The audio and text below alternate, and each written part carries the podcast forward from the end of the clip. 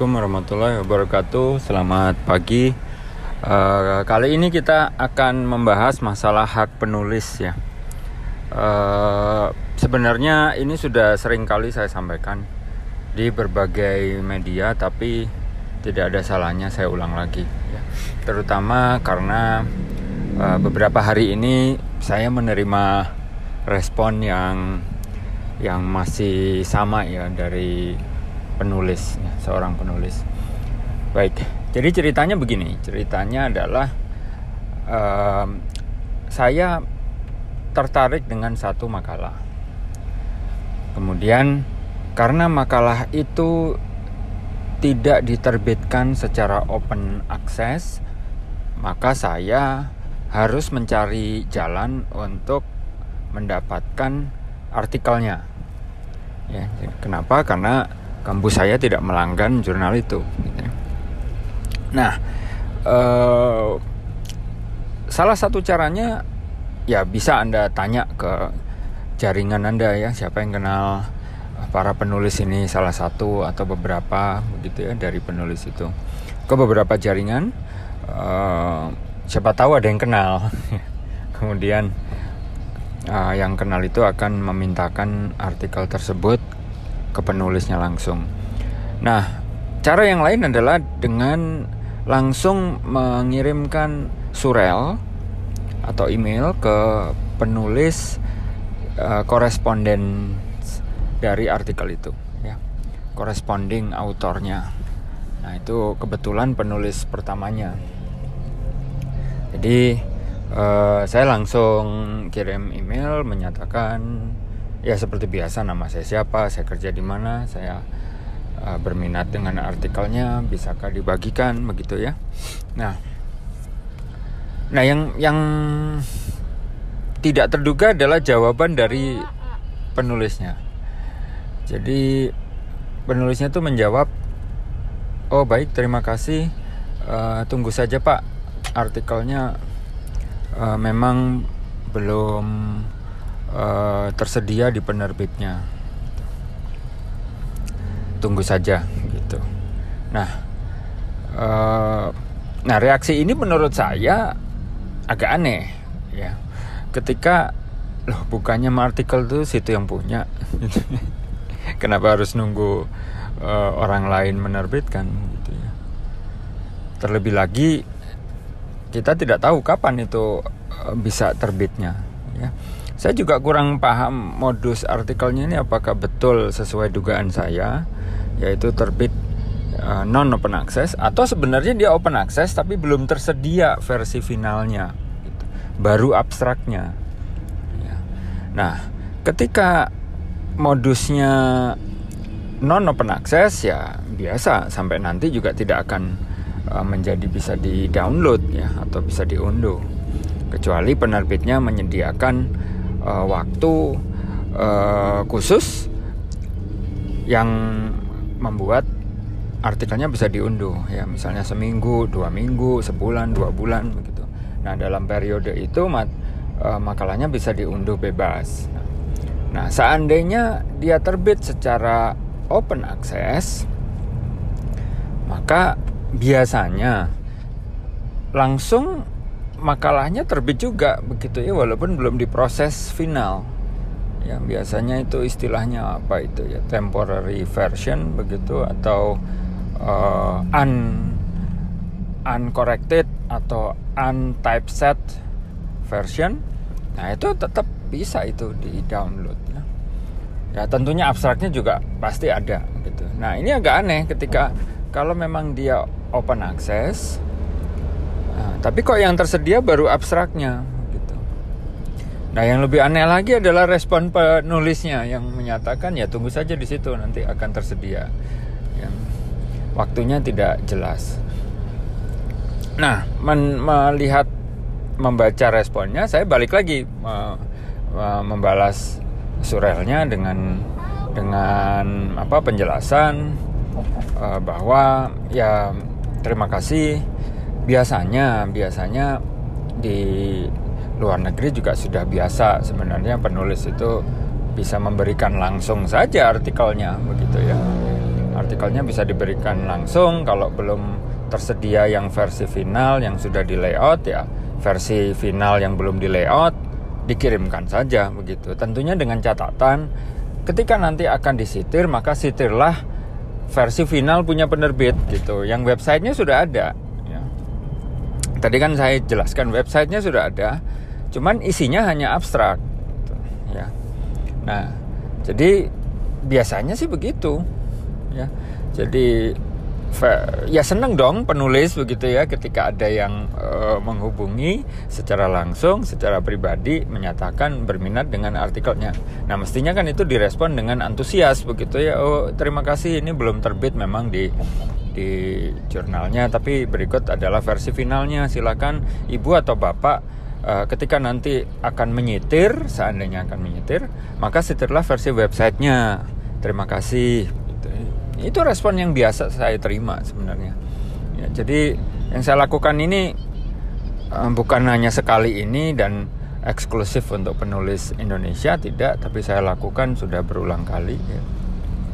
dan responnya biasanya ya sama ya semuanya responnya akan sama ya, karena mayoritas yang saya hubungi adalah penulis luar negeri mayoritas responnya adalah ya memberikan papernya dengan menekankan bahwa ketika akan menyetir setirlah websitenya gitu. terlepas dari artikelnya itu diterbitkan dalam modus apa pun mau open access mau non open access ya responnya akan sama gitu. nah baik ketika saya balas dengan memberikan penjelasan seperti itu balasannya juga uh, saya tidak yakin penulisnya ini membalas dengan sepenuh hati gitu ya.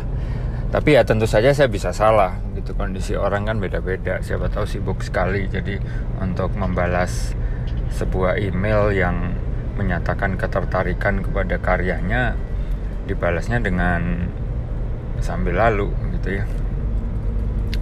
Jadi balasannya adalah iya pak uh, saya juga nunggu. Udah itu saja. Jadi oke okay, setelah menerima itu ya sudah saya uh, hentikan saja komunikasinya. Saya bisa tangkap bahwa satu penulis ini sibuk jadi mungkin beliau ini belum bisa merespon uh, dengan pikiran yang fokus begitu ya itu satu. Yang kedua saya tafsirkan uh, penulis mungkin belum paham apa saja haknya terhadap artikelnya begitu ya.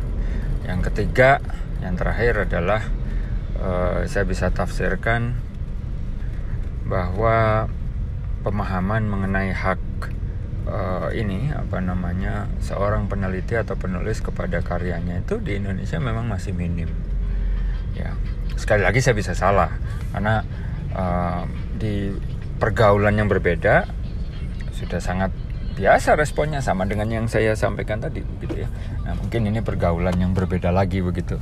Suatu lingkungan yang baru mungkin yang belum terjangkau oleh uh, promosi-promosi terkait dengan hak penulis. Oke, jadi itu ceritanya. Nah, sekarang kalau Anda bertanya apa sih hak saya terhadap uh, karya saya sendiri ya. Dalam hal ini adalah artikel yang terbit di jurnal. Nah, kalau kita runut prosesnya, maka uh, Anda sebenarnya 100% berhak atas karya Anda sendiri. Yang tidak ada orang lain yang berhak mengatur sebenarnya. Ya, kalau kita runut prosesnya. Satu, Anda melakukan penelitian. Ya, mundur lagi, penelitian itu dibiayai oleh siapa? Mungkin oleh Anda sendiri, mungkin oleh kampus Anda, mungkin oleh negara. Ya. Sekarang mundur lagi. Uh, uang Anda, uang kampus, uang negara itu berasal dari mana gitu ya pastinya dari sumber-sumber yang halal ya yang berkaitan dengan masyarakat mestinya bahkan ketika anda misalnya membiayai riset itu dari dana pribadi dan ketika anda misalnya bekerja di kampus dapat gaji gitu. Nah gaji anda itu sebenarnya kan juga dana masyarakat gitu ya. Yang keluar diberikan ke anda karena anda bekerja untuk mendidik uh, warga kampus ya dalam hal ini mahasiswa. Nah, jadi kalau di ditelusuri uh, sumber sampai ke sumber dana maka dominannya adalah dana masyarakat gitu ya. nah siapa yang melakukan riset? Jelas anda. Siapa yang capek? Jelas anda. Yang berpikir siapa? Jelas anda begitu ya. Nah jadi ketika sebuah artikel itu selesai ditulis maka sebenarnya yang melakukan 100% pihak anda atau pihak penerbit? Mari kita pikirkan bersama. Jadi saya ulang, ketika artikel itu yang Anda kirimkan ke penerbit itu selesai, mayoritas itu daya upaya siapa? Anda dan stakeholders lain, ya, pemangku kepentingan lain di sisi Anda sebagai peneliti atau pihak penerbit. Ya, jawaban cepat Anda pasti ya Anda, saya Pak, saya yang melakukan itu dan uh, stakeholder saya, pemangku kepentingan saya, para kontributor saya yang yang menghasilkan riset yang pada akhirnya menjadi artikel itu, gitu ya, itu jawaban cepatnya. Nah sekarang kita kita uh, agak maju lagi ya, ketika artikel itu selesai, kemudian anda kirimkan ke penerbit, maka anda mendapatkan mungkin letter of uh, submission begitu ya yang menyatakan bahwa uh, terima kasih sudah mengirimkan artikel ini kepada kami. Kami akan proses. Kemudian proses selanjutnya apa? Tentunya peninjauan sejawat.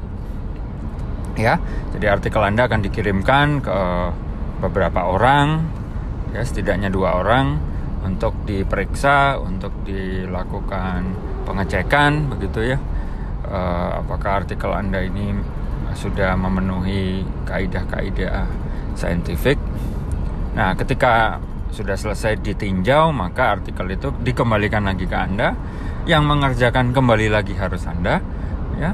Mungkin itu ada beberapa kali putaran ya sampai akhirnya uh, peer reviewer atau peninjau sejawat ini merasa uh, sudah puas, oke, okay, perbaikannya sudah sesuai dengan yang mereka arahkan ya kan dan akhirnya mereka merekomendasikan kepada para editor atau pengelola jurnal untuk menerima artikel Anda. Di situlah terbit letter of acceptance, ya. Oke.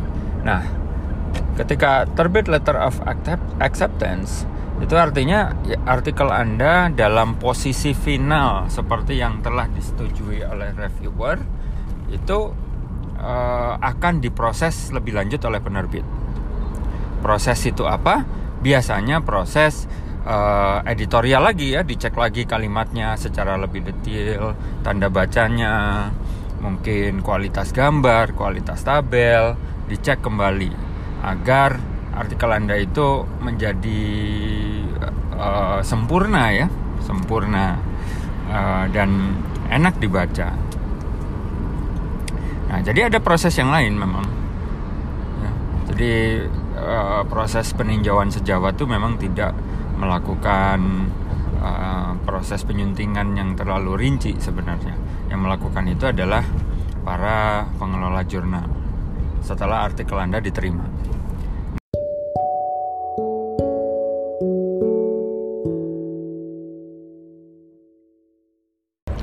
Baik, ini bagian yang kedua ya. Jadi bagian yang pertama tadi uh, berakhir dengan uh, posisi artikel Anda sudah selesai menjalani peninjauan sejawat dan sudah disetujui isinya seperti itu ya versi finalnya. Nah, kemudian versi final itu diolah lagi oleh penerbit gitu ya untuk di layout, kata-katanya dilihat lagi, kalimatnya, tanda baca dan lain-lainnya. Nah, Baik. Sekarang mungkin Anda bertanya, Pak Irwin, itu versi final yang yang sudah selesai ditinjau ya, itu punya siapa? Nah, kalau Anda kita runut lagi prosesnya di depannya punya Anda. Ya. Itu punya Anda. Jadi manuskrip Anda itu ketika sebelum dikirimkan ke penerbit ya, itu milik Anda ya dan grup Anda ketika dia ditinjau oleh tim kemudian difinalkan itu juga punya Anda ya kan? Jadi Anda berhak itu mengirimkan artikel itu ke siapa pun itu berhak Anda. Ya, versi final itu. Ya.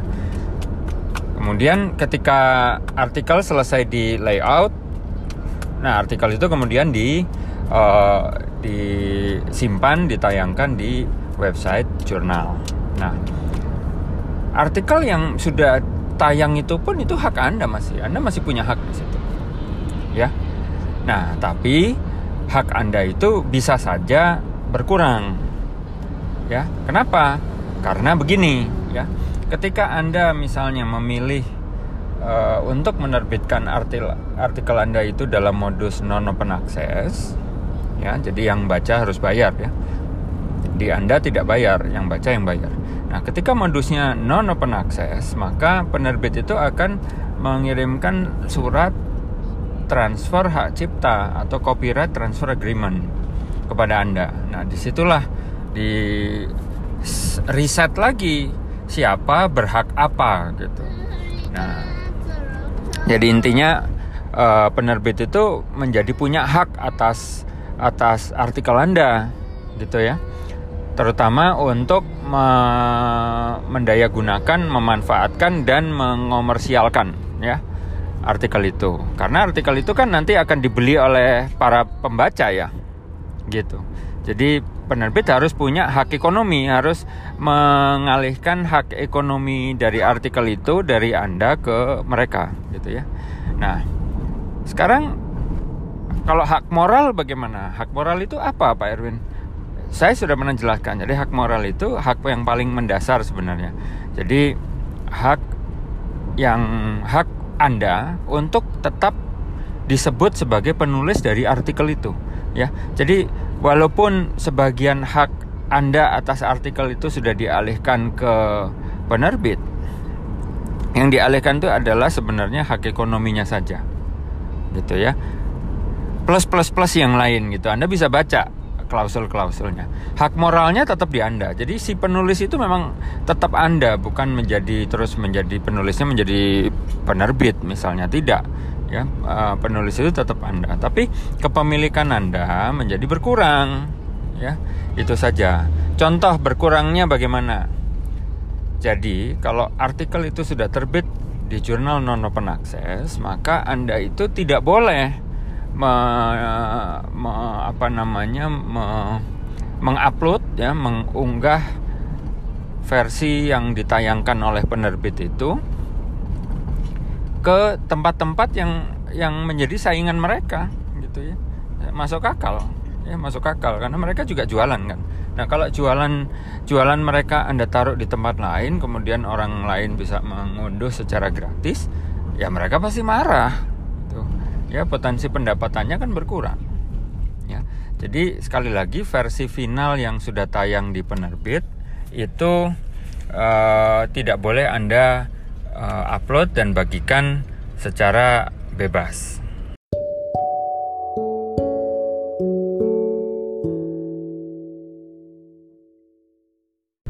Baik bagian ketiga ya jadi posisi terakhir tadi saya jelaskan bahwa ketika artikel Anda terbit sebagai artikel yang non open access maka hak Anda itu berkurang. Ya, Anda tidak boleh mengupload atau mengunggah dokumen artikel sebentar anak saya. Jadi Anda tidak boleh mengupload uh, dokumen itu ke tempat-tempat yang kemudian bisa diunduh oleh pembaca. Ya, tidak boleh. Tapi Anda tetap boleh mengirimkan secara pribadi gitu ya. Ya, jadi tidak tidak ditaruh di misalnya di ResearchGate atau di akademia kemudian orang bisa menemukannya menggunakan Google ya. Kemudian bisa diunduh secara gratis. Itu memang tidak bisa gitu.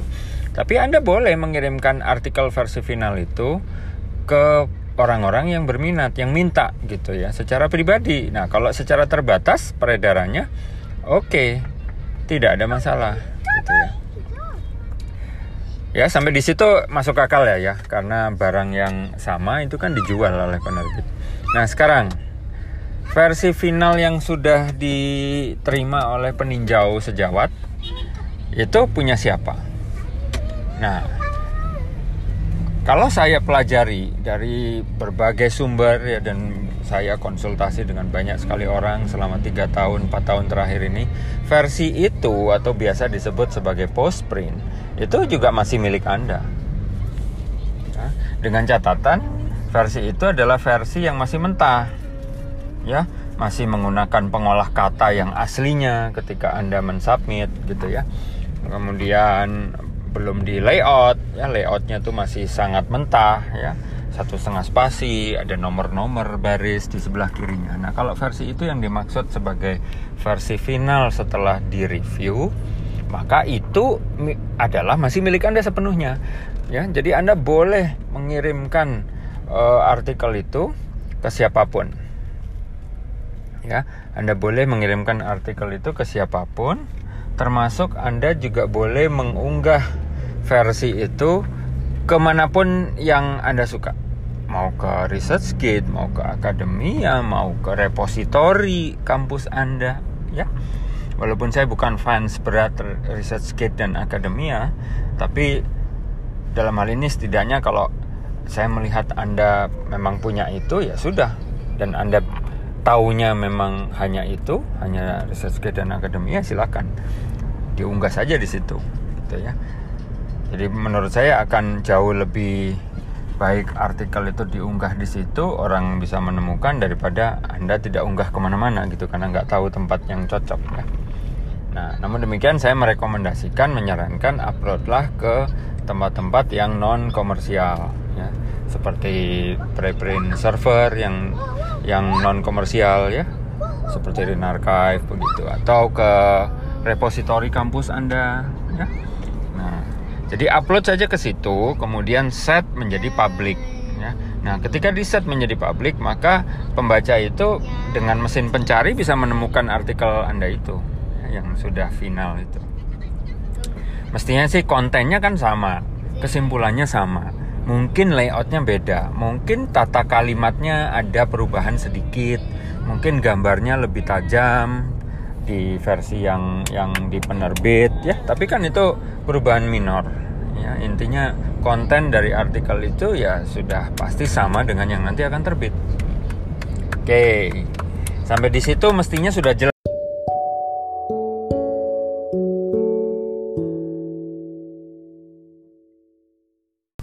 Oke, ini bagian yang berikutnya ya. Nah, ketika Anda memilih modus yang kedua, yaitu modus open access, maka Anda haknya akan tetap sama, ya, seperti artikel versi yang sebelumnya. Ya, hak Anda masih penuh, karena biasanya artikel yang diterbitkan secara open access itu tidak mengalihkan hak cipta atau hak-hak yang lain dari penulis ke penerbit. Ya, mayoritas begitu. Walaupun dari hasil telah kami dalam paper kami yang sudah terbit ya linknya ada di kotak deskripsi uh, ada ternyata jurnal Indonesia yang sifatnya open access tapi uh, mereka memindahkan hak cipta itu ya melakukan transfer uh, copyright dari penulis ke penerbit.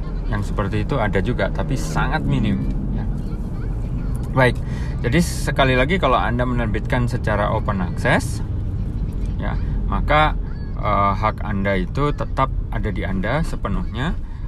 Lisensi dari artikel itu pun biasanya menggunakan Creative Commons, ya, dengan berbagai variasi, tapi intinya Creative Commons. Jadi ya Anda bebas saja mau mau mengirimkan artikel itu ke mana pun sebenarnya. Prakteknya sih begitu ya. Anda mau pasang di website kampus misalnya itu juga tidak ada yang melarang sebenarnya. Nah, namun demikian kita juga perlu memandang kepentingan penerbit juga ya, walaupun artikel itu masih milik Anda bebas begitu ya. Hanya untuk etika maka uh, showroomnya ya toko utamanya itu mestinya tetap di penerbit ya jadi anda cukup memberikan linknya saja lah ini link artikelnya open access itu silakan sitir tapi pakai website itu Ya, kurang lebih seperti itu. Nah, sekarang kita kembali lagi ke kasus awal tadi ya. Jadi kesimpulannya satu, saya tidak tahu status artikelnya apa, apakah non open access atau open access, saya tidak tahu. Yang kedua, ketika Anda mengalami kasus seperti itu, maka ya bebas saja menurut saya. Anda bisa saja mengirimkan versi finalnya ya yang sudah yang sudah di layout misalnya oleh penerbit, kirimkan secara uh, pribadi kepada orang-orang yang meminta. Tidak ada masalah. Atau anda unggah versi finalnya yang masih mentah tapi ya ke repository kemudian linknya kirimkan ke orang-orang yang meminta. Ya begitu. Jangan lupa linknya bisa juga di set menjadi publik juga jadi kurang lebih seperti itu ya ibu dan bapak sekali lagi saya ulang eh, apa-apa uh, yang berkaitan dengan hak uh, ibu dan bapak sebagai penulis. Mudah-mudahan uh, bagi yang belum tahu menjadi tahu, bagi yang sudah lupa menjadi ingat kembali. Demikian salam dari pada larang. Selamat pagi. Assalamualaikum warahmatullahi wabarakatuh.